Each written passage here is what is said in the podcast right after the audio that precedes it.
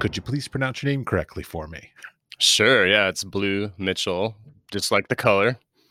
And I've got to know, is that your given name or a nickname? It's my given name, but it's actually my middle name. So my first name is Brandon, but the parents always called me Blue, and it stuck. Okay. You know, there's a jazz, I think, musician with the same name as yours? Yeah, and my parents were not familiar with him when they named me, so it was like a bonus. Fair enough. All right. Yeah. All right. So now you are sort of fascinating to me because you're one of those people where this hyphenated peoples that we do all kinds of different stuff. So like you're a publisher, an artist, an educator, all kinds of different things. So give me an overview of maybe like all the different things that you're currently doing. Sure. Well, I have a day job where I do photography and videography and some graphic design for a healthcare company. And then sort of my real passion is fine art photography. So I work on that on the side. And my interest in photography led to me publishing photography in an annual magazine. And then we have a pretty robust website with showcasing artists on our site at 112 Publishing. And the magazine, which is not really a magazine anymore, it's more of a book. It's called Diffusion. And we've been doing that for over 10 years now. So trying to get one out a year on average. Luckily, because it's my baby, it's on my timeline. So when I have time to do stuff, it happens. All right. Now, also a little bit of background too. So how did you even come to being creative? Parents, school, like what was your childhood like that sort of led you down the path of a creative industry? I didn't excel in a lot of stuff other than maybe English in school. Most of my time was spent doing art and sports, really. Wasn't really into anything else. So I think I always wanted to be an artist as a kid. My parents, I would say, were creative, but not necessarily artists, but they were very supportive of my art interests all the way through elementary school and definitely in my later years in high school and stuff. I think my interest in photography came more from wanting to do filmmaking, really, when I was younger. That was sort of my first passion. But, that said, in high school, I took a advertising arts class and kind of fell in love with the graphic design as well. So, yeah, I sort of dabbled a lot growing up and, I always say, I want to be an artist when I grow up, but I can figure out how to make money doing that. So I started leaning on the graphic design a little bit because I knew that seemed like it'd be a little more employable. Well, and that's sort of the point of this podcast from my perspective is to try and figure out how people are or for all practical purposes are not making a living and sort of finding that success in their own careers. So what you've chosen to do, it sounds like, is sort of have a stable day job that then allows you the freedom and the free time to be able to, spend your time and money on your own creative endeavors outside of work. Yeah, very much so. Yeah. And even at my workplace, I've been allowed a lot of freedom to learn and expand my creative skills there. So it's been nice because actually that support at the day job has given me a lot of knowledge for the things I'm doing in my side jobs as well. So and vice versa, like learning how to be a podcaster has helped me with audio stuff in my day job. So it's been a nice combination of things. But yeah, certainly I need to be able to pay the bills and stuff. And my publishing company does not make money. So we're lucky when we break even. Well, that's very unfortunate. I mean, I'm now, weren't you associated also with Pixel to Plate? I'm so bad with mixing things up. Yeah, it was called Plates to Pixels. And that's sort of how this whole thing started for me, right? When I got out of my undergrad at the Oregon College of Art and Craft, I was doing a work study there the whole 3 years I was at that school, and it was in the gallery. So I kind of got exposed to how the gallery system works at a college, of course. So it was a little different than your like commercial gallery, but I loved it. I thrived in that environment and felt like, hey, I want to have a gallery. But, being an undergrad student graduating and then us going into a recession a couple years later, it seemed like a risky thing to open a gallery. So I started doing this online gallery to sort of a way for me to dabble into it and see if I really enjoyed that piece of it. And that led to, a few years later, I decided, hey, let's do a print version of what I'm doing in this online gallery. And that's how Diffusion was born. I decided to give it a different name so it had its own identity. And it was just like a pet project. Like, I'm just going to do one issue and see if anyone wants it or likes it. You know what I mean? Like, I didn't have any goals like, hey, we're going to do 4 these year, or, you know what I mean? I wasn't going to do them. I was lucky to get one done. It took me a year to publish one, you know, and then figure out the finances around and really just the logistics and publishing. I didn't know anything about publishing. I had no education, so I just had to figure it out on my own, you know? Okay. So give me a little bit of background on like, so the nuts and bolts of that, like, because from my side, so I'm both a professor, but I'm also a practicing artist. And of course, I'm always interested, like, when I submit something to a publication, how does that process go about? Like, do you have a committee of people that are deciding what's included in the publications, or is this just you and you're like, yeah, I love this stuff, I'm going to put it in? It's been a mixed bag. I've had some guest curators come on board for certain issues, and the magazine has changed a lot. I used to do a lot more written stuff with articles, and so I had a lot of contributors over the years help me out, kind of, you know, like, I'll have an artist say, hey, I want to do a feature on these 3 artists. And then I'm like, okay, yeah, go for it. And so they have, a lot of our contributors have kind of molded what's in the magazine over the years. The most recent issues, it's just been my wife and I curating the whole thing, which has been a great partnership for her and I. I think it's been the last 3 issues we've done together. And so it's definitely like a family thing. Yeah. Yeah, it just depends on the issue. I change it up every time, try to make it different. Now I'm just trying to make it bigger and badder at this point. Well, I mean, because what I'm thinking is, like, if I'm a curator, let's say, listening to this podcast, that I might go, like, I can, like, somebody submit saying, hey, like, I would like to curate the next edition for you or something like this? You know, I've never done like an open call for curation. It's usually been private, like, hey, I really like your style, I think you'd be a good fit, would you want to curate an issue for us? So it's typically, of course, I'd probably be open to the idea if some awesome curator called me up and said, hey, I want to do something with you, you know, but that's never happened. So when Jerry Saltz calls, you're all, right. Yeah, go for it, man. What do you want to do? I'm not sure he listens to the podcast, so we'll just assume that's not going to happen.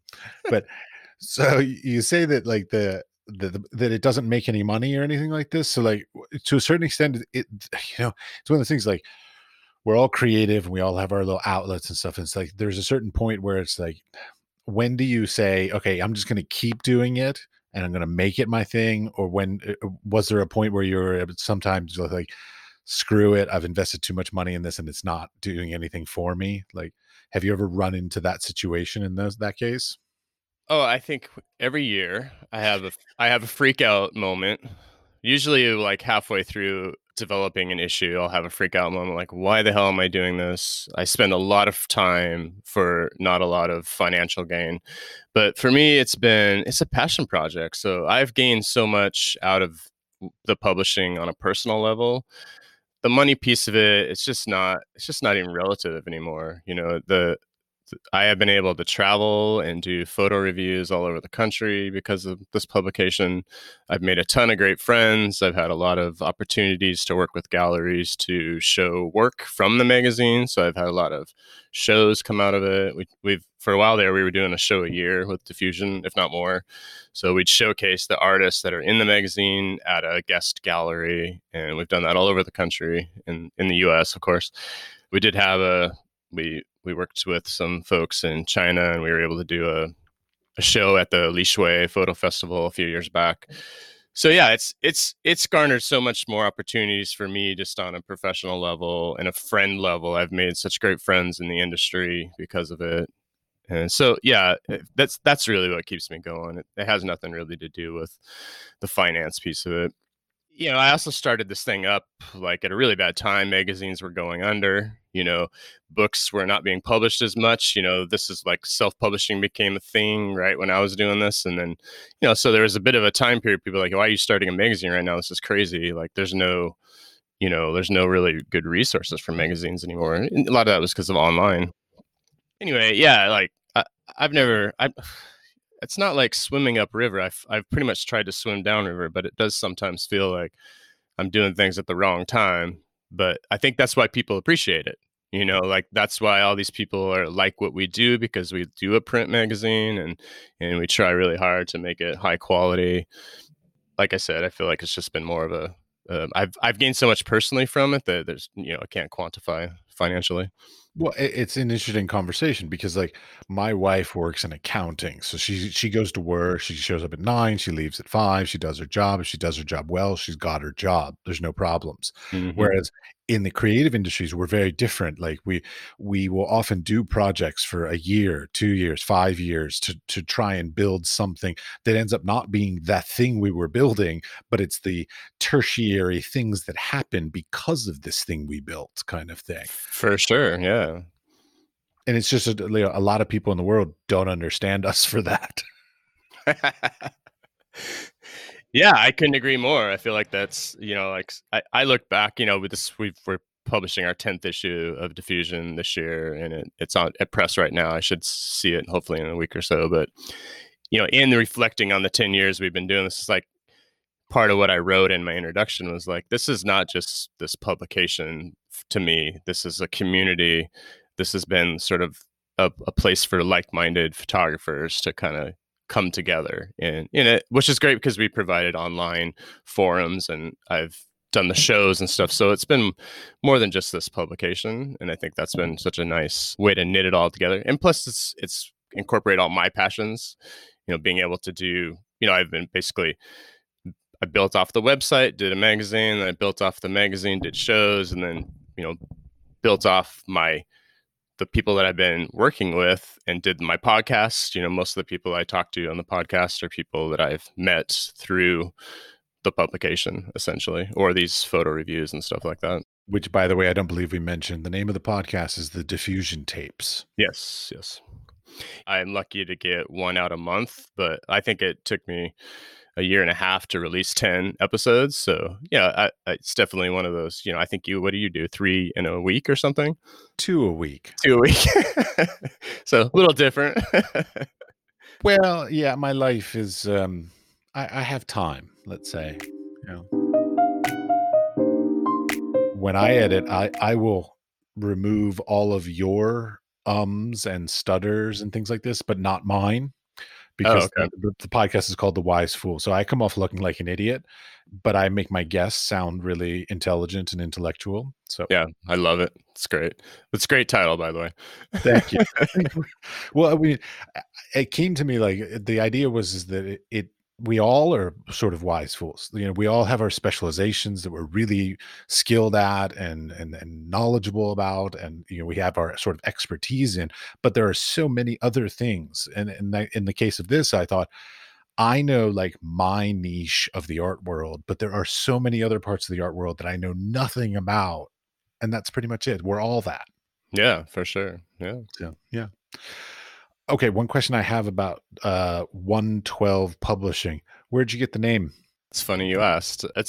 I'll try to give you the abridged story, but when I met my wife, she was in school getting her interior design degree, and I was just going back to school to finish up my art degree, and we worked at a retail place together, and that's how I met her. And one day I went in, and I saw on the schedule of employees that were coming in for the day, there was some chicken scratch, and it looked like this person's name was 112.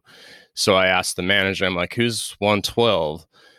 And they're like, oh, that I just can't write very well. That's Liz, L-I-Z, and it looked like a 1, 1 and a 2. And I was like, oh, that's funny. And then later we start dating, and I started calling her 112 because of that incident. And then when I decided to do the publishing company, I was like, well, wouldn't that be cool if it's just some random name that nobody knows about?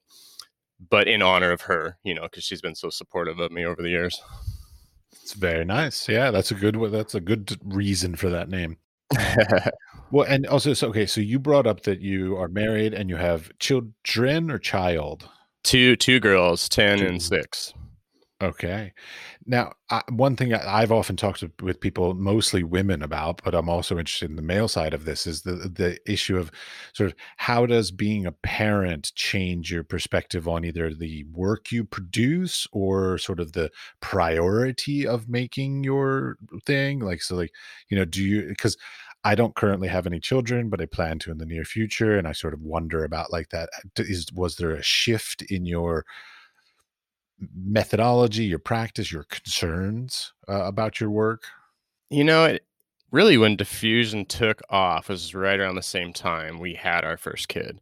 So it has grown with the kids in a lot of ways. So I haven't had to shift or change or anything. It's kind of been like the publication and the stuff I do online is just when I have time, right? It's not, that's why I don't put any deadlines on anything, because it sometimes it takes me a long time to get to stuff. And that's because the family is my priority and of course my job. And, so I'll spend time with the kids rather than work in the studio. So, my own, I think maybe the only thing that has suffered a bit is my own art productivity for myself, doing my photography. But I'm okay with that. It took for a while there. I was like, oh, I need to go do this and do that. And it was a lot of self-pressure.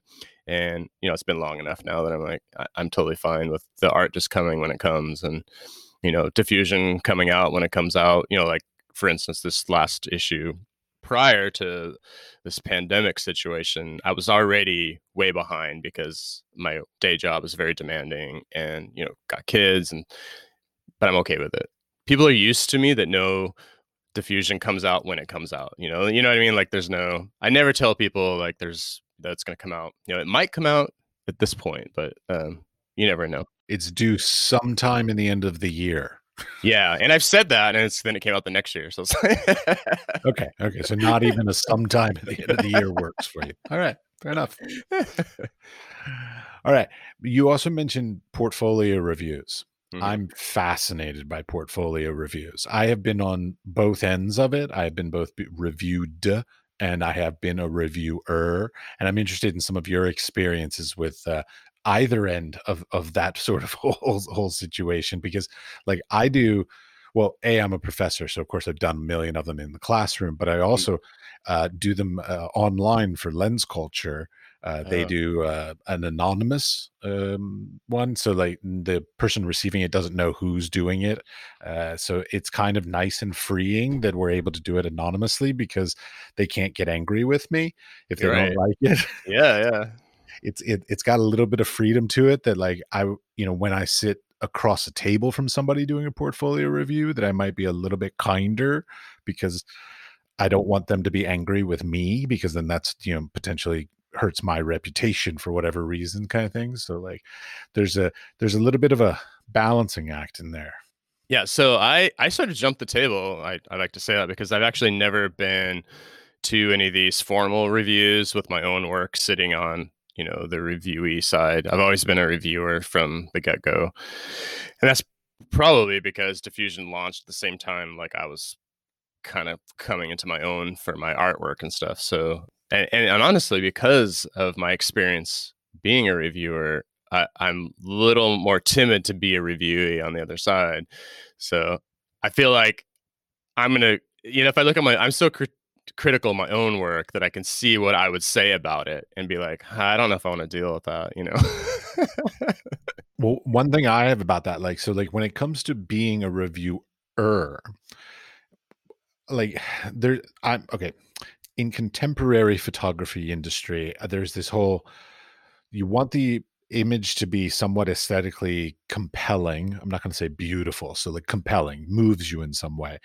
And then there's also the statements. And then of course, even when you're sitting in front of a portfolio review, you're talking about like the personality and the charisma of that person as well. So like how much do these different parts of that relationship that's being created, like affect you? It affects me a lot. I'll be honest. So there's a caveat here. I think I've had a lot of reviewers sit down at my table, and the first thing they'll say is like, "Oh, I've heard you're a nice guy." And as nice as that is to hear, I also think kind of what you're saying, like, I don't know if I like that, because that means I'm sugarcoating things, maybe. You know, when I'm talking to people, I try to be as honest as I can, but I do sugarcoat my honesty. You know what I'm saying? Like, I think what you were saying about being able to be a little more critical about stuff and not hurt somebody's feelings would be maybe a little better. But at the same time, that's just who I am in general. So I think it's okay. You know, I'm all right with that. This year, because of the pandemic, I've been asked to do reviews virtually. And I did do some for CLICK! Photo Fest in North Carolina. And as great as it was to connect with people and do those reviews online, I didn't really like it. I really didn't thrive well in that situation as far as a reviewer. I felt like they weren't getting what they would have got from me if I had just seen them in person. So what you were talking about with the charisma and that kind of stuff, like it affects me for sure when I'm reviewing and when we're doing this screen sharing, like I can't see the prints in person and I can't I'm a tactile person. I want to feel it and see it. I want to see, you know what I mean? I like three-dimensional photography. So that's sort of what our niche is. And so for me, reviewing stuff online, I'm sort of guessing. I'm guessing about it. I don't have as much to say because I can't really experience the work as well. So right now, like I've had to say no to a lot of reviews because I'm not interested in doing the online review thing right now. So I'm like, hey, ship me some prints and we'll talk about it. Yeah, well, shipping's a bear right now too with all that. Everything's taking way too long. I had this shipment recently that was like 6 weeks late. It was ridiculous. But anyways. So not liking online portfolio reviews, totally understand that. So, but they're virtual. So like, I mean, is it like a virtual studio tour or is it like formalized kind of thing? Like I've never done them, but I personally find the whole situation very awkward. I don't think it would be, like you said, like, I don't think it would be as fulfilling for me as a reviewee as it could be. Right. Yeah. I mean, like the ones that I've done is like the same as you and I. I'm looking at you on screen, you're looking at me on screen, and then you put up your portfolio and we flip through it and talk about it, you know, through Zoom or whatever. And it's not the same. Of course, it's nice to see the person and talk to them, but, you know, being able to see it in person, like I said, is so much better. Agreed. Yeah. Yeah. You mentioned working with galleries. Mm-hmm. Yeah. You know, everybody has this romantic idea that a gallery is like the end all be all, like you get a gallery and then you've made it kind of stuff. So like, how has your relationships with galleries been? Have you had good experiences, bad experiences?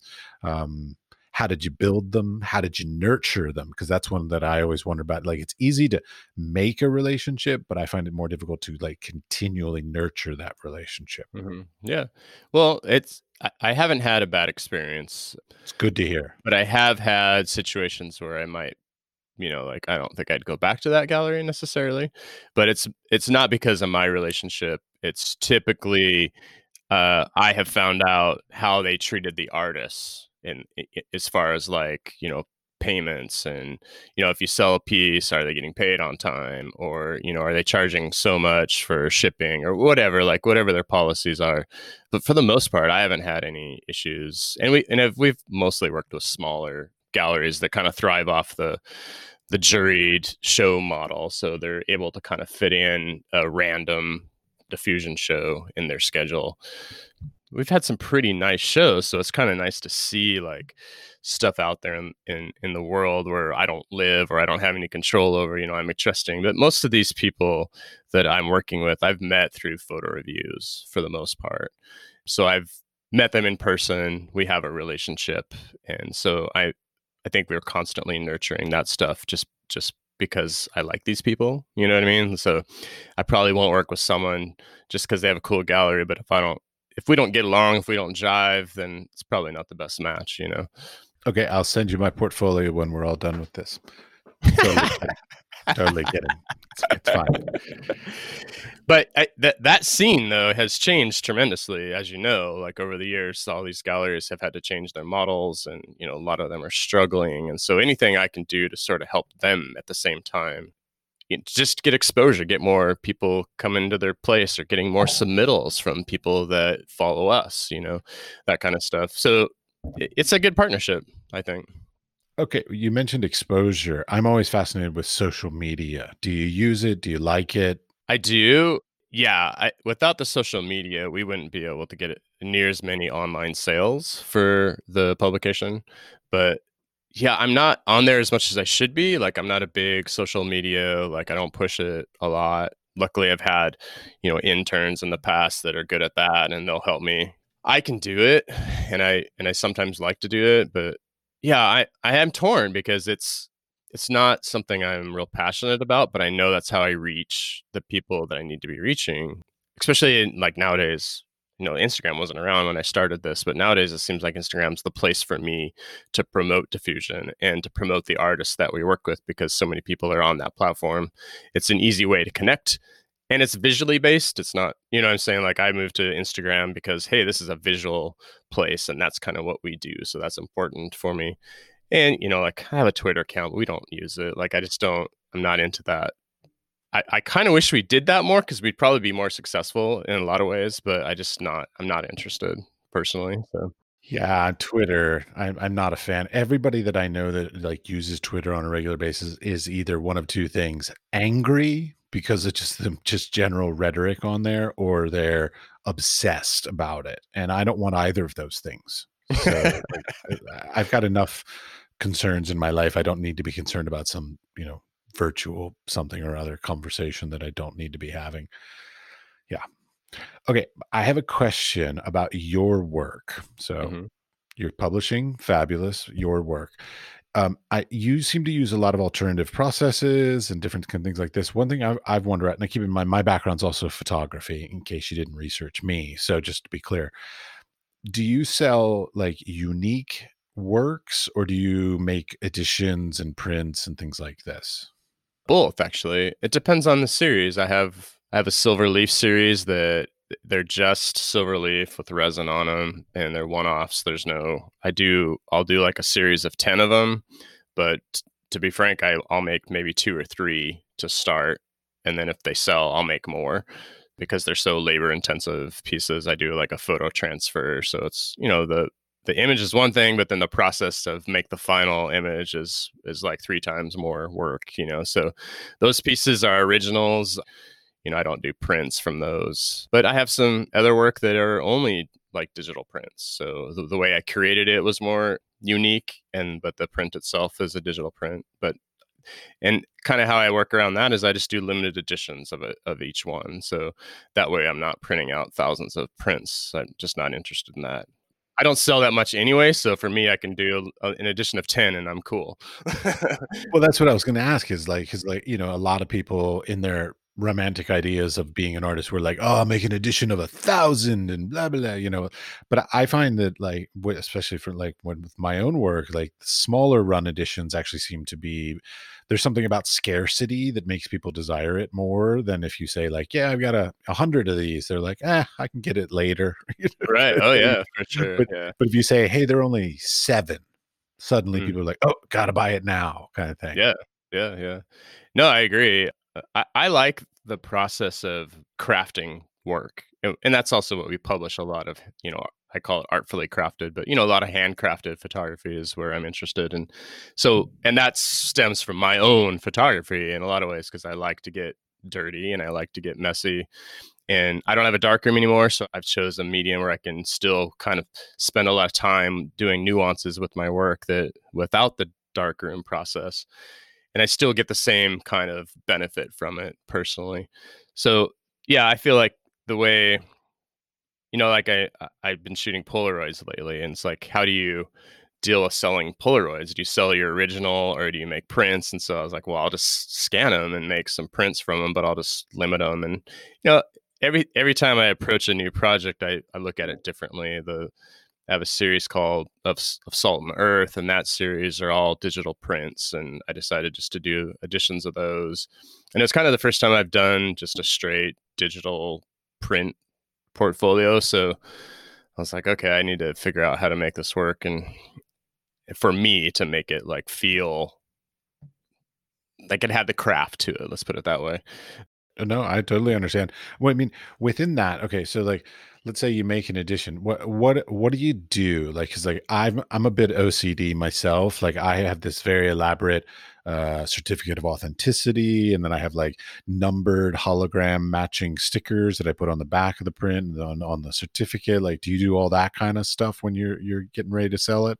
No, I've never done that, but I do know a lot of people that do, and I get that because it kind of like validates it. I feel like that kind of follows it along. Like I had a show years ago at a gallery in San Antonio called Gallery Nord, and they sold, I think, I don't know, 8 or so of my pieces, the most I've ever sold, and they were like $1,000 a pop. And I, in hindsight, I was like, none of these people actually know me. You know, like I didn't know any of these collectors in San Antonio. I live in Portland. Like I didn't know any of them.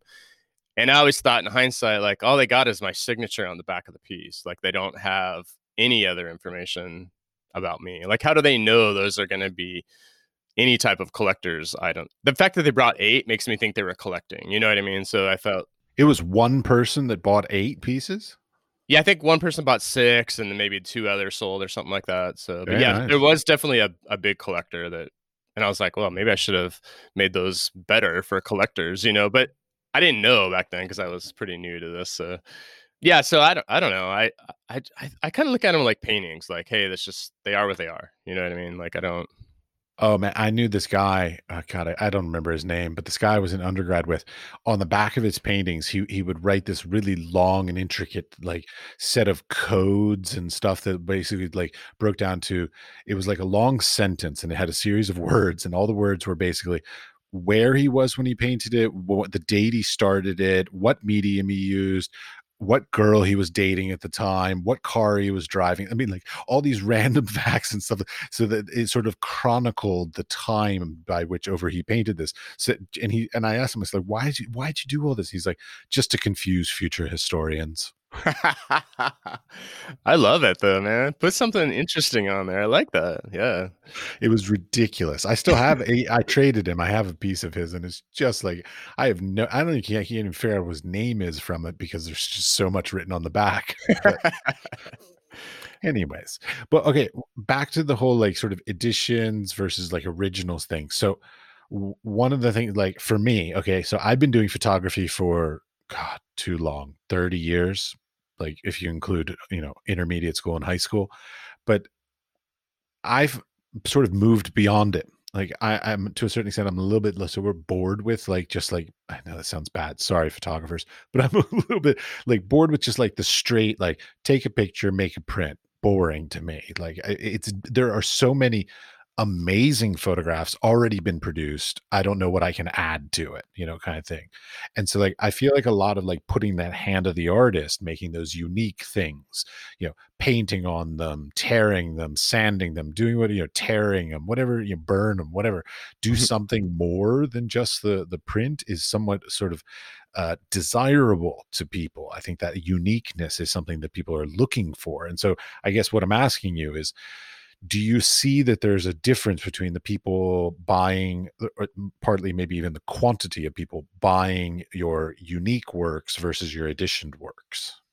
Yeah, I haven't sold hardly any of just my straight digital prints. I mean, those are few and far between. You know, it's more people that are on a budget. They'll go for those prints. But yeah, definitely the stuff that I've put way more labor into have been way more of interest for people and collectors for sure.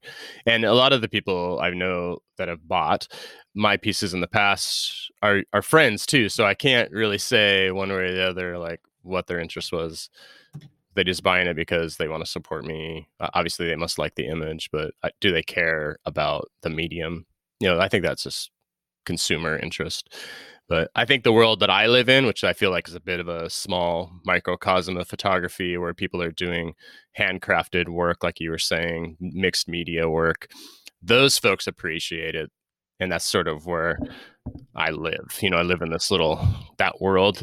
I do love a lot of other photography, but I have a hard time doing it myself. And also, I can respect a lot of photography out there that is just straight prints because of the content of the work, you know, of the image itself. But in my personal work, it's not enough. In fact, the part of what is my education.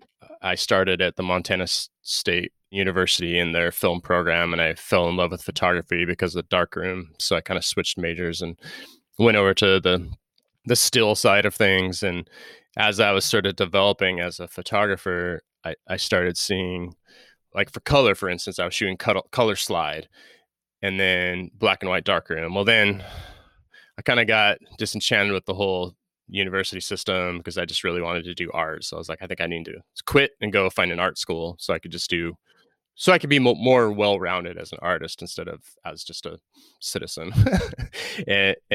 But I did find a moment in my life where I was like, I'm just so bored of shooting black and white film and color film. You know, this was when it was all film at the time. And I got really like disenchanted with photography. I was like, I just don't think that I'm ever going to be able to do what I want to do because this, I'm shooting and I'm enjoying when I'm out there shooting. But then when I look at the images later, I'm like, snooze fest, you know? So I had to find a way to make photography interesting. And that's why I went to the Oregon College of Art and Craft. They had a great alternative process program there where you got to learn all the historical methods. And then I fell back in love with photography. And that's sort of what led me here, was that education in kind of the history of photography, not just, you know, this person did this when, but more like get your hands dirty and figure out how to use all these chemicals. And, you know, and I always admit I'm not the best technician. So a lot of these things were major fails for me, and I still have a lot of failures with processes, but I still love it. You know, I like getting dirty and I like printmaking. There's just so many variables to photography that you can do. And that's how I fell back in love with photography. It was just like, let's just get dirty and make, you know, really crafted pieces. Oh yeah, when I was in school, I remember a lot of the other people, so like the stone sculptors and the woodworkers and stuff, they used to like mock us photographers. They're like, you all are just lazy artists, you know, because like all you do is click a shutter and make a print and you're done. Like I have to carve this stone for a month every day just to get one thing, you know? So like, yeah, I mean, and I, you know, my father's also does painting, which he's on another episode of this podcast, so like you can listen to his. But I mean, I love the act of getting dirty. Like I love the act of like being creative and being tired and dirty and smelly. Like I still have a fetish for the smell of Fixer and Developer. Like, oh gosh, still doing. I can't tell you the things I used to do in a dark room, but but like they have a great, you know, sensory relationship for me with some previous relationships. So, yeah. Well, we used to joke that we needed to make a Fixer cologne, right? For those photographers. Yeah. People are like, oh, that's horrible. Yeah. Nobody else would like the smell of it, but no, I would love the smell of it. Like, oh, it would be so good. Yeah. Love it. Yeah. But I mean, I just I'm a huge fan of like people who like put their whole body into the work. Like at one point I did very large scale work where I was sort of taking like Matthew Barney's idea of like, you know, using your whole body. And so like the shapes of my things were literally like the shapes of that my appendages could do kind of stuff. Like, so I'm showing this on video and obviously nobody can hear it, but the wingspan of my arms became like the size of my marks that I created and things like this. And like, that's a really great sort of visceral experience to like, you know, be part of it versus just take a picture, put it in the Lightroom, print it out on a piece of paper. Don't get me wrong, I love a beautiful print. I mean, I feel like I'm smack talking to a lot of photographers here, but like I love a good photograph. I admire them, and there's, you know, there are great photographers out there that can do things that I never could create. And that's why I sort of just want, like, I don't want to compete with that. Like, okay, here, let me give you this one. Nothing personal to the photographers who are listening to this, nor to you, Blue. I apologize for this. I'm generally not friends with photographers. I find them to be generally very catty and competitive and very pompous. They're all like, oh, you shoot with a Nikon. Oh, I shoot with Canon. Oh, your lens has a red ring around it. Mine doesn't. Like, oh, fuck off. Like, I hate that shit. Like, what happened for me was I went to grad school And when I showed up at grad school, I sat down for the first critique, and they all put up their stuff. And the first question that was asked was, "So what paper did you print that on?" Mm. I'm like, who the fuck cares what paper you printed that on? Like, the point is, what are you trying to express? Why are you trying to express this? Have you conveyed it well? This kind of stuff. Like, it's not the technical shit. And photographers, more than any other medium, they care too much about showing off with their expensive equipment and, you know, trying to impress by using Hahnemühle papers and all this. Don't get me wrong, love Hahnemühle papers, but it, like, it's just, I find that photographers are often a bit, as a general broad stroke, competitive, catty, sort of one-upmanship, and so I decided just not to be part of that game. Well, that's actually goes well with what I was saying, is I feel like I have a little niche myself of, there's this group of photographers that really doesn't care about that stuff. They're more into the handcrafted work. And I'm with you. Like, I love a good print as well. But for me, it's like, well, I don't care. Like, I've been a photographer for a long time and I know enough to get by, but I get tripped up on equipment. Like, I don't care about equipment most of the time. Like, does it do what I want it to do? And that's all I care about. I don't care if it's like what lens it is. Like, and this happens to at my day job a lot, because I do have a more technical job doing, you know, basically commercial, you know, corporate photography. So I kind of have to know enough to make that stuff work, especially with video and stuff. And I often get down on myself because I'm not as good as all these other people, but I'm also like, that's also not where my interest lies. Like, I'm more interested in, how does this shoot work? You know, as long as my audio is good and everything looks nice, like, I don't care. As long as the end product is what I envisioned it to be, then I'm happy. Right. So, but in that, there's a lot of failures because I'm not super technical, you know, like, oh, I had, my aperture was totally off on that shoot. Like, I had, my ISO was way high. It turned out grainy. Like, oh shit, I got to figure that out next time. So there's a lot of on the job, like, you know, like, I just go shoot. And then later I'm like, oh, I had the settings all jacked up. I should have done that differently, you know? So I have to really go out of my way to plan a shoot. So I know, like, okay, what am I doing today? What kind of environment am I shooting in? It takes me a little extra effort, because I just don't think about that stuff. I'm just more of an organic shooter most of the time. Yeah, I'm organic. Well, see, it's funny. I probably over plan, and then it's funny. I had to explain this to somebody recently. I plan obsessively for my photo shoots. Like, I will even have, like, clothing custom designed for the shoot, to get it tailored and make a piece of clothing that doesn't exist in the world. And I will, like, obsess about the time of day to get the right, beautiful natural light, the location, all this kind of shit. I will obsess. But then as soon as I get to the photo shoot, I don't care.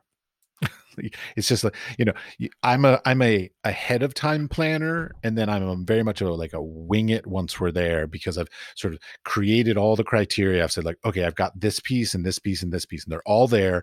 Now let's see what they all have, what happens when they all come together. Oh, that's great, because you've checked all those boxes before you get there, so you don't have to worry about it. Right? Yeah, but 99% of the time, it's funny, the image that I, like, go there trying to create is almost never the image that ends up being the most beautiful. Sure. Isn't that great, though? It is. Oh, yeah, yeah. No, it's always something better than what I had originally thought of. You know, like, I mean, I can't tell you, like, 'cause I generally do figurative works and stuff. And, like, it's that collaboration when I'm working with another person, like, the things that suddenly they add to the image that I could never have imagined, that suddenly is like, oh my God, that's so much better than I could have imagined. Right, right. So, like, I love that collaborative process that, you know, is basically, it's like, I was a Boy Scout and a Cub Scout, so it's like, be prepared. So, like, you gather everything, and you're as prepared as you can be, and then allow for the spontaneity to happen. Mm-hmm. Well, that's good, because I feel like when you're working with someone who you're collaborating with, if you're not planned, then, I mean, you got to have some sort of plan for you guys to be working in this environment together to make it work, right? Otherwise, it could just be, you know, they could be disappointed with you. Right. Because, like, you don't know what you're doing, man. Well, and they may be disappointed with me and they just don't say it. I don't know. Who the fuck knows? So tell me about the collaboration though. When do you feel like, are you specifically talking about your models when you're collaborating, or other folks? Oh no, I mean, well, like I would have to collaborate with a model, a hair and makeup artist, and mm-hmm. potentially even a clothing designer. Right. So there would be a number of different people. And so like, I would have to build out whole backstories of like, this is what I'm trying to express. This is what I want to convey. This is how I want this to look. I want it to have the feeling of this, the time period, the whatever, you know, like the whole Sarah Standard, like mood board basically of the whole, right. idea. But of course my pain is like, I obsess a bit too much. Cause like I will go around to like a dozen different fabric stores just trying to find like just the right fabric. And this goes back to my mother's also an interior designer. So like, So like looking for just that right fabric that drapes just the way I want it to. Oh, I love it. Yeah, I know. Do you feel like with that collaboration though that you become more excited and more successful because you have other people's input on your shoots? Oh, absolutely. Like I'm always like basically what I try my best to do, because of course I'm sure I don't know, maybe I read this or heard this somewhere, but like basically surround yourself with people that you respect and then trust them to do their jobs. Mm-hmm. So that, you know, you try and hire the best people or collaborate with the best people that you can, and then just basically give them something to start them off, and then just hope that they do their thing. And if you can surround yourself with qualified, you know, quality people, then they will sort of step up also and create things that again like I could never have imagined. So yeah, no, that's great. Yeah, sadly I don't do that anymore. I don't even own a camera anymore. Are you still making art? Oh, I got this. I'm trying to think what I can legally say. I have a lot of prints that I made at my last employment. And what I do now is I actually work. So like nobody on the podcast can see it, but like I got a piece behind me here. But I use prints that are done on like nice watercolor papers, like Reeves BFK, your Fabrianos, your Epson hot press digital prints paper. And I fold them, and then I like layer them, decoupage, I paint, I sand, I put, as you can see, like silver leaf on them. And so like very tactile and very visceral, sort of creating layers of skin almost on top of the image. Because like something that hit me a couple years ago, five years ago now, was like I was putting all this time and effort to build an image. I'm like, I gotta create this amazing image. And then I suddenly realized, why? You know, like how much of that do I really need to still express that idea, and how much of it can I deconstruct or remove? And so I've got hundreds of prints, and now I'm deconstructing those prints and trying to say like, okay, what can I take away and what's unnecessary to express that idea? Oh, I love that. That's great. In fact, that's exactly what I tell people when we're doing portfolio reviews. Is like if there's a lot of process, because that's people are drawn to me. They want to review with me because they know I like process and all that kind of stuff. So when I'm reviewing work, that's one of the questions I ask, like, why are you doing it this way? You know, what's the point of your process? Like, how does that process help your imagery to get to really your what your vision was for your photograph? Why are you using this process to get there? And I asked about my own work. Like, you know, it's like you said, you're deconstructing the image. Like I used to put way too much process in, and then it totally lost the whole point of what I was going for originally. So then I've gone through the same thing that you've gone through. It's like, okay, and I need to back that down and really simplify and say, what am I really trying to do here? And why am I spending all this time doing stuff that doesn't really get to the point? It's not helping my image. In fact, and sometimes it's just making it like look messy and worse. So oh yeah, I mean I've played with so many different techniques. Like I think our careers are probably pretty similar, like because I played with gumbichromaid, Van Dyke Brown, cyanotypes. I mean, my God, like I used to run a public community darkroom, so like I used to play with every process I could to try and encourage my you know, the people that came in to try all kinds of different things. And like one of the things is always why. Like, so like whatever choice you're making, you like, I always say like, you need to be able to answer, why did you make that choice?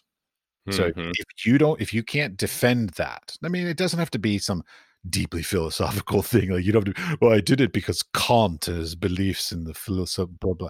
None of that shit. But as long as you can give a good explanation of why you chose this and why you believe that that's necessary to express your idea, then it's fine. It's good enough. But if you can't answer why, then maybe it's not necessary.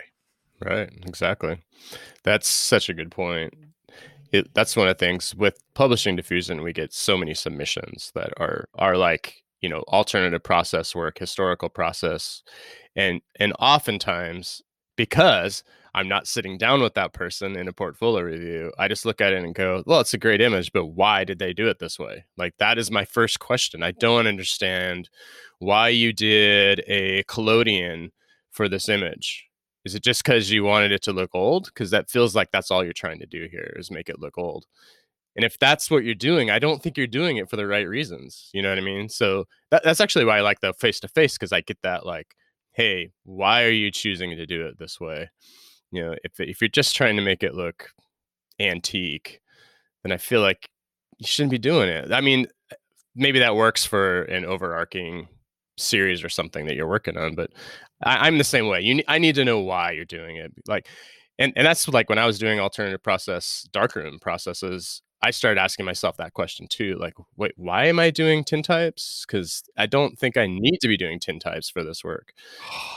I love tintypes. Me too. Well, that was why I started it, because I just loved them. But then I realized a lot of the work I was doing, it didn't really make sense that I was doing it in tintype. So I kind of like backed away from it. I was like, it's not really, it's a lot of work for something that's really not giving me the results that I should be. It's like this same thing. I backed away from it. Like I don't really need to be doing it that way. The one medium that I'll tell you, I swear I've seen so many people use it in such a poor manner, is cyanotypes. Like cyanotypes, there are only certain subjects or structures that look good in blue. Oh, it's so true. Not every topic looks good in blue. And like, boy, I've seen so many bad images done in cyanotype that if they had just chosen to do it in gum bichromate or Van Dyke Brown, might have been stunning. But the blue is such a niche color that doesn't, sorry, no, nothing personal, it's your name. But like, it's such a niche color that like, it just doesn't render a lot of subjects really well. No, I agree. And that again, I see a lot of cyanotype stuff come in. And I love cyanotype. I love how they look, but at the same time, like, again, like, why are we doing this in cyanotype? Okay, I love this. Wait, I got a question for you, because you play sort of both sides of everything. So you are a practicing artist, you're a publisher, you're a reviewer, all this kind of stuff. Artist statements. What's your position on them? I think they should be simple. I used to make these really like, you know, fluffy artist statements, and I realized like nobody's really reading it all that much, and if they do, they're getting bored because I'm putting a bunch of fluffy words in there. So I'm all about I like to have a project statement. So if you have a new project, I want to hear a little bit about that project. Just tell me what that series is about, but don't make it like super heady and try to make yourself sound all like foo-foo. I'm more like, just get to the point. If it is foo-foo, make it simple. Like I have a tendency to make my stuff more like, I don't know, romantic. So a lot of my project statements will be a little bit romantic in some way. I'm okay with that if it's simple and to the point, you know, like but these really long artist statements, it's a snooze fest. Nobody cares. If they care, they're going to want to read like your bio and maybe more of a in-depth, maybe listen to an interview with the artist instead. Like, I don't care so much about the artist statements. Like, they never have dictated what I publish. Let's put it that way. You send me an artist statement on your work, it's never going to change my mind about whether I'm going to print it or not. So it's always images first for me. Well, and that's sort of what I was leading to, is sort of like the idea of like how important, because like, in my opinion, it's like, a good photograph can capture my imagination and get me going and all that. And an artist statement in some way should enhance that appreciation. But it, a lot of times I find that they detract from that appreciation. They like take my, like, I can see some images that like move me emotionally and viscerally. And then I read a statement and the statement's like highly intellectualized, you know, like, you know, Freudian Latin phrases, like mythology, talking about Greek mythology. And I'm like, yeah, it's not that. And you actually took away what was beautiful about that work, but because of that statement. Mm-hmm. I totally agree. I think the only time that I really find it helpful is if I'm confused about the work. If there's something confusing about it, like, I don't understand the medium that you used. I don't understand, or that question before, why are you using this medium? I'll go to the author statement. Maybe they're talking about, does that medium match up with their intent, you know? So hopefully it answers those questions for me if I go to the statement. If it doesn't, then I think it's a fail. You know what I'm saying? Like if I can't find the answers in the artist statement about my, of course you're not going to be able to answer all the questions, but I'm just saying, like, there's a purpose for what you've done here, and don't try to make it sound cooler than it is. Like, can you just simplify and say, this is why I do it, right? I mean, what's wrong with pretty pictures, right? I'm all for pretty pictures. I'm an American. We love pretty pictures. Of course, I live in Europe. They don't really love pretty pictures necessarily, but that's a whole different podcast. Sure. But one thing that I've run into with photographers primarily, which is very different than like painters and sculptors and all these other mediums that are out there, even printmakers, photographers love saying how they made their photographs in their statements. They say, oh, I shot this on a film with a Hasselblad, and they used this particular film, and I printed it on this particular paper, and I used this, you know, developer, blah, blah, blah. Like, and they even give like f-stops and ISOs and all. And like, nobody fucking cares about that stuff. Like, when it comes to like just looking at a piece of beautiful art on a wall, let's say in a gallery or in a whatever, you know, on a website, I'm interested from your perspective, like, is how they make it important to you? Sometimes. I'll give you a caveat. Digital versus analog, sure, that has a little bit of importance. I like, so if it was done on film versus digital, I can understand wanting to be expressed. And if, of course, if there are, like in your case, like the alternative mediums, like some of the technical stuff of that, but do you care what camera they shot it on, what film they shot it on in particular, or is it just analog versus digital, that's all they have to state? Yeah, I'm in that. This is what I tell people. Think about the work going to someone who knows jack shit about photography. So do they care? Do they even know what an f-stop is? Do they care about any of your equipment? No, they don't. They only care about what your intent was. Maybe they care about the location you shot it at, if that's important to the piece. But mostly they're just trying to get just a snapshot of your intent with the work. That's really it. And to me, it's like, I don't read any of that other stuff, as far as like, especially when they're talking about what film they used or what camera they used, like, snooze fest. Nobody cares about that. And the people that do, they can find out how you do it. Like, maybe your website has a little bit longer biography about what you do, or, you know what I mean? Or they can do some research and find out. But, you know, like, I just feel like this stuff's not needed. Like, especially if, like, you're showing work in a gallery, most of your gallery patrons aren't going to know necessarily a lot about photography. They're maybe a collectors might want to know a little more information about quality, you know. If they're going to buy a piece, they might want to investigate a little more about what you're doing.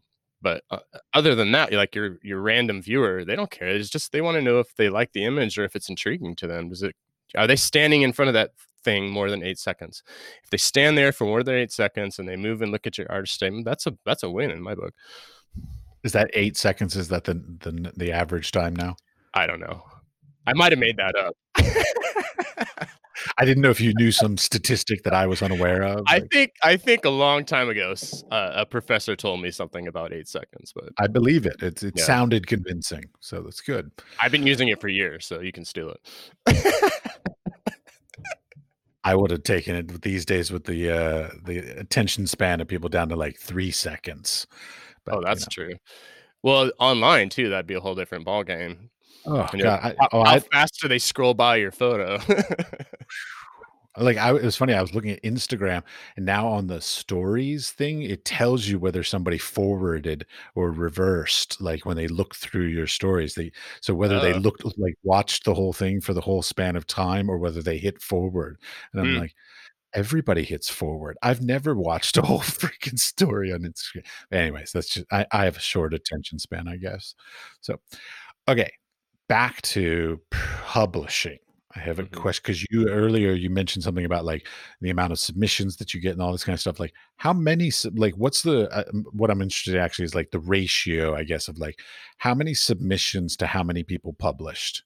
I don't know, like, the percentage, but, like, I would guess maybe just to base off this last year's Diffusion, we had, I would say, we must have published,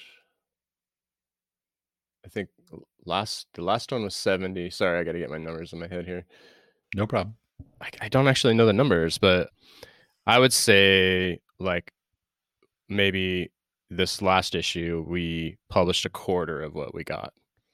Okay, that's it's pretty competitive, really. I mean, yeah, and that's, like, some people have, you know, 6 images, and some people only have 1.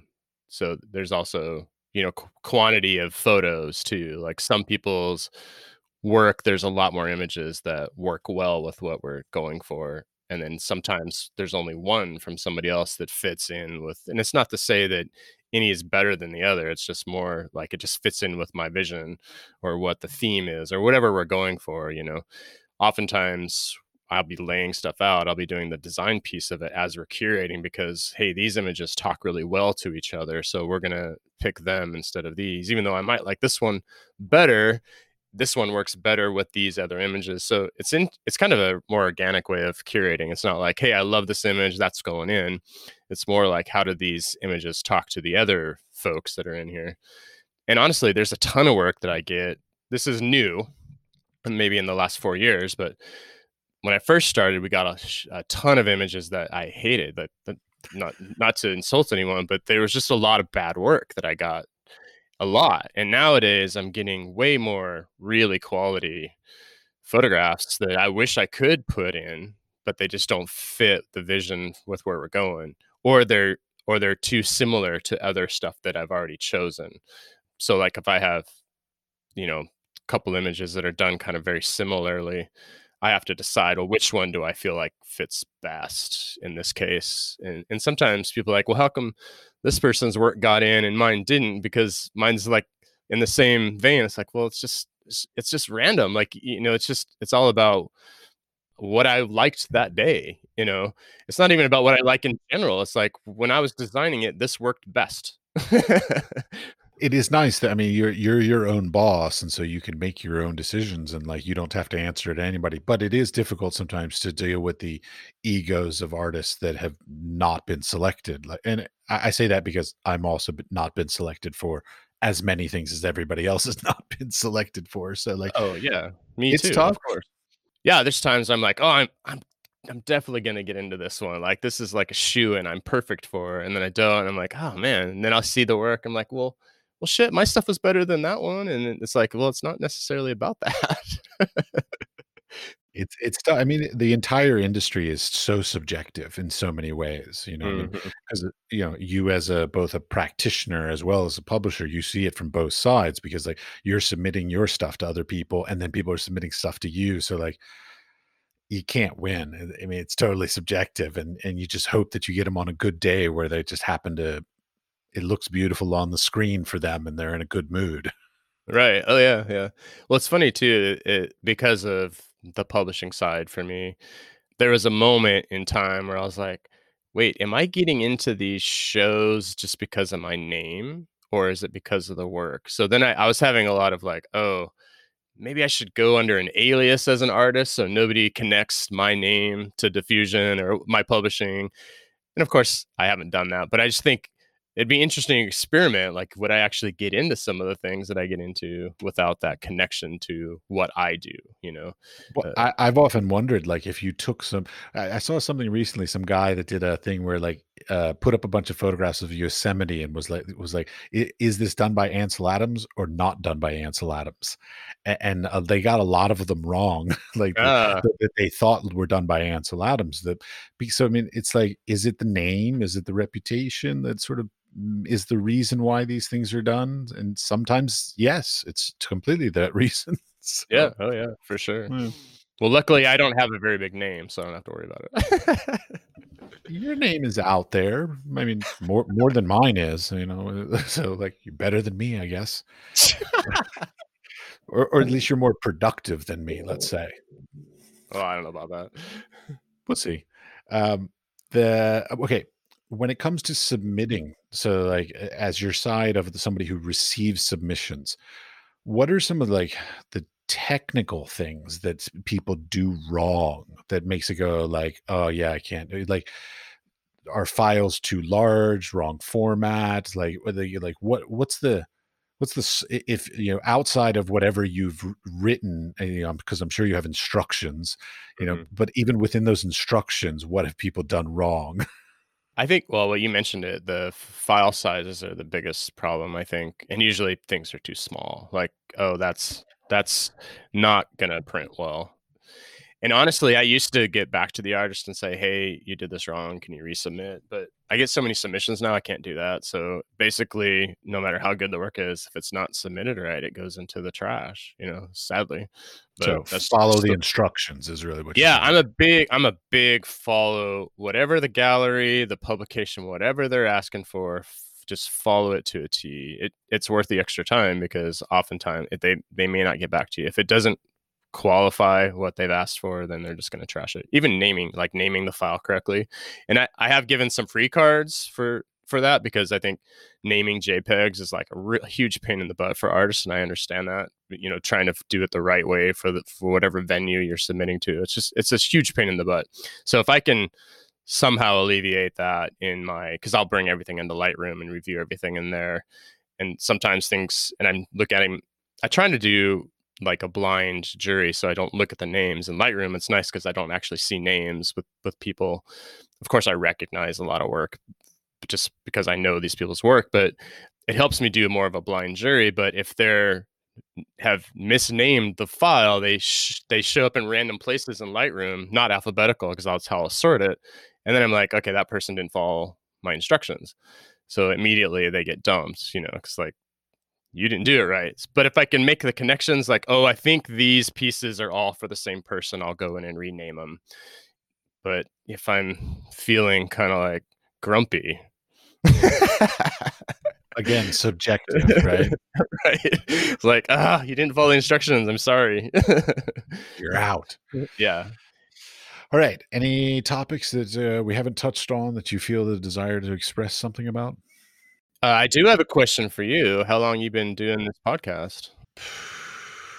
Year and a half. Over a year and a half. So you've probably talked about it in previous episodes, but what made you kind of go this route, just doing a podcast?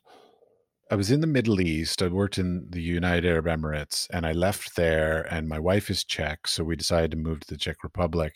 And when we got here, I was sort of expecting like, oh, I'm the exotic American artist and a professor, and they'll love me, and I should be able to get a job, no problem teaching at the universities. You know, no, they had no interest in me whatsoever. There were no teaching jobs really available to me here. And then I got to Europe, and so I'm in Europe, and I'm going around to galleries, and I'm talking to artists and curators and all these different people, and I'm realizing that like the system is different. You know, I grew up in America. I left America when I was, 37, I think, and I moved to the Middle East. And then now I'm here in Prague. And I realized that the system is different in Europe, but also the system has changed since I was in school 20 some odd years ago. With the social media and the interconnectedness things, the art fair, the rise of art fairs, all these other kinds of things that have really, really changed the industry. And I realized because I had been in my little tower of academia as a professor for many years that I was just like, oh shit, I've lost touch. Like, I don't understand how it works anymore. And So I said, you know, I sort of thought, I was like, well, how do you learn how it works? And I realized that the easiest way is just to talk to people. But just talking to people like in one town is not going to tell me anything. It's just going to tell me how it works here. Mm-hmm. But that doesn't mean how it works, kind of thing.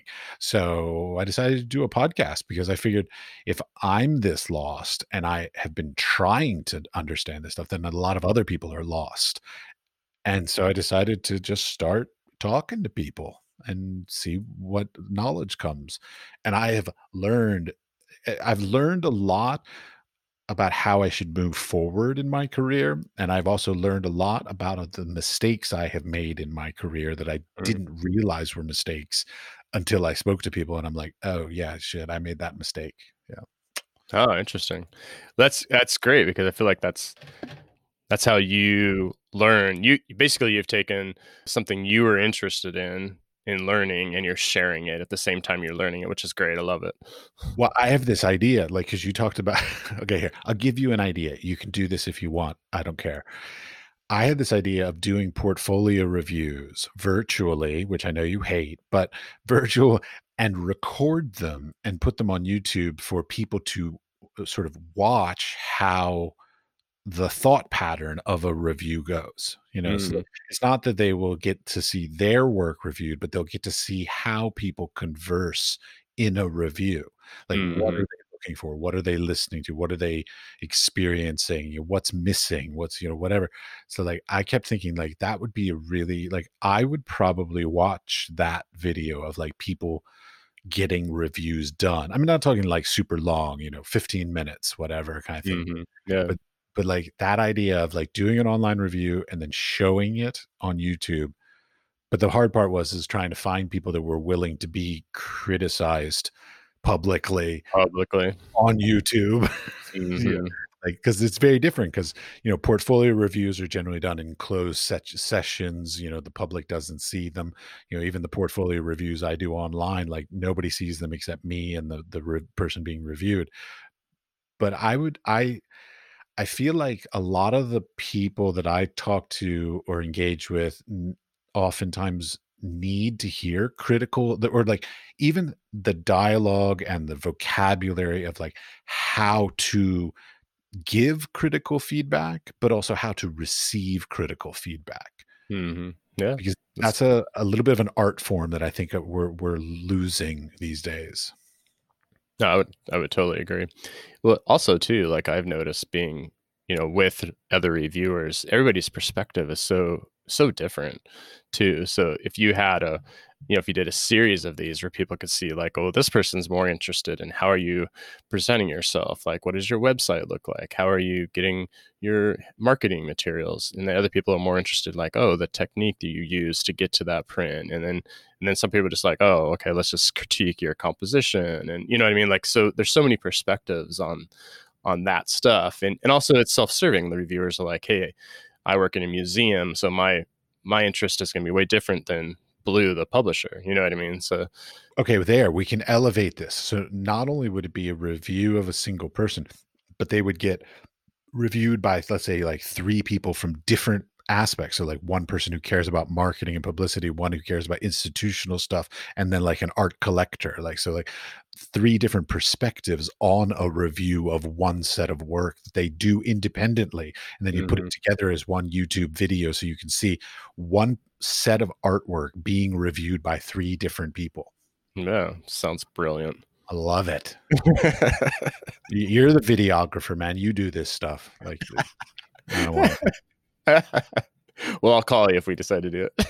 I'm game. I will participate as long as like the face doesn't have to be on it. Like I've got a face for radio, so like I'm my voice is great. I love talking, but like I don't need to be seen. I also make weird, really weird facial expressions and hand gestures, and people don't need to see that.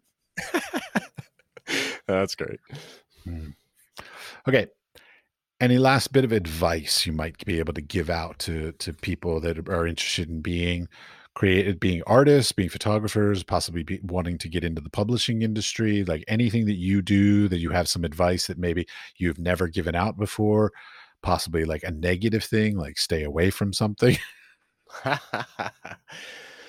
You know, I think in general, I think for me, and this is going to sound a little cliche, but I think just being genuine to yourself, you know, like, are you being genuine to you when you're pursuing things, you know? And honestly, I've met a lot of great people in the photo world, but I've also met some people that are abrasive.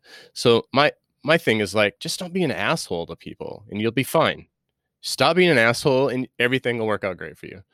I know. I used to be that asshole. And so that's why, like, again, remember I talked about, like, things I learned that I did wrong in my career.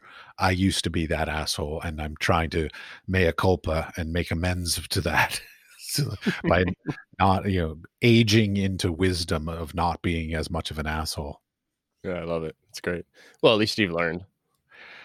I try. It's all it's a daily struggle, but, you know, got to work on it.